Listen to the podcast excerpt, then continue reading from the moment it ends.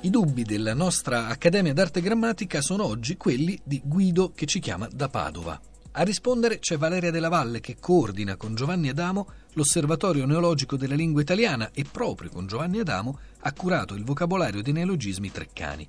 Sempre per Treccani ha diretto la nuova edizione del vocabolario della lingua italiana, mentre insieme a Giuseppe Patota ha pubblicato una serie di fortunatissimi volumi di divulgazione linguistica. Tra questi citiamo almeno Viva la grammatica, la guida più facile e divertente per imparare il buon italiano. Valeria Della Valle è anche la curatrice del documentario Me ne frego, il fascismo e la lingua italiana, prodotto dall'Istituto Luce per la regia di Vanni Gandolfo.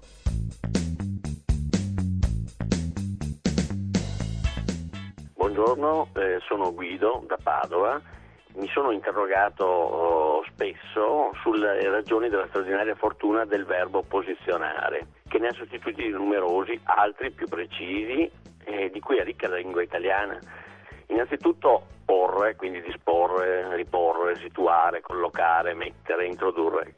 Così è successo che eh, il verbo posizionare è diventato, ha fagocitato tutti gli altri, così si posiziona un libro, una persona, un edificio, un bullone, ma anche una domanda, un'idea. La cosa che mi, ha, mi stupisce è che fino agli anni 70 questo verbo nel devoto Odi non era presente, mi sembra, e eh, mentre, eh, se ricordo bene, in una bustina di Minerva Umberto Eco ne attribuì il conio a Mike Bongiorno.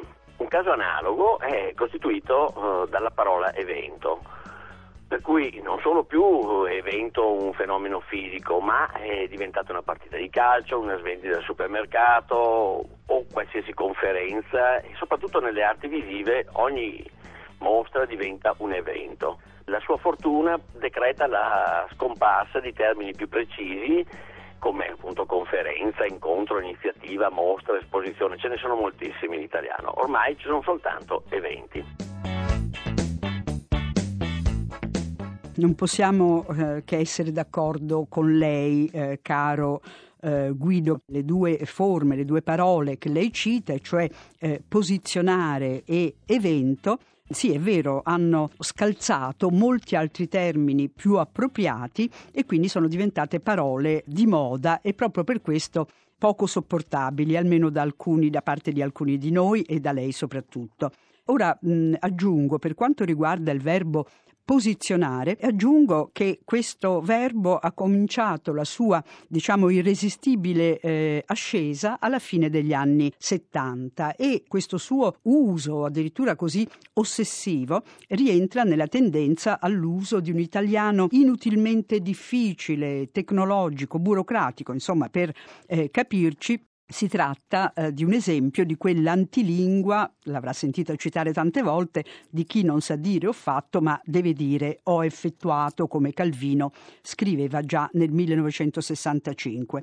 Quindi è un uso inutile perché potremmo dire al posto di questo inflazionato posizionare potremmo eh, usare tanti altri verbi più comuni, più normali, collocare, eh, far assumere una certa posizione, mettere, porre e potremmo continuare. Per quanto riguarda l'altra parola, cioè evento, beh, intanto è una parola italiana, eh, antica, eh, che risale addirittura come prima attestazione almeno all'inizio del Trecento. E questa parola, che ora è tanto abusata, fino a una certa epoca ha significato fatto che si è già verificato o che si può riverificare. E eh, tra l'altro questa parola evento era usata eh, fino a qualche tempo fa soprattutto accostata all'aggettivo fausto o lieto, era usata soprattutto per alludere alla nascita di un bambino. Però è successo che questa eh, parola nel corso del tempo ha preso un altro significato, quello di avvenimento iniziativa di particolare rilievo, soprattutto con riferimento a iniziative culturali, a mostre, eccetera. Quindi con una estensione, diciamo così, del valore iniziale e però questa estensione del significato originario è oramai già registrata nei vocabolari.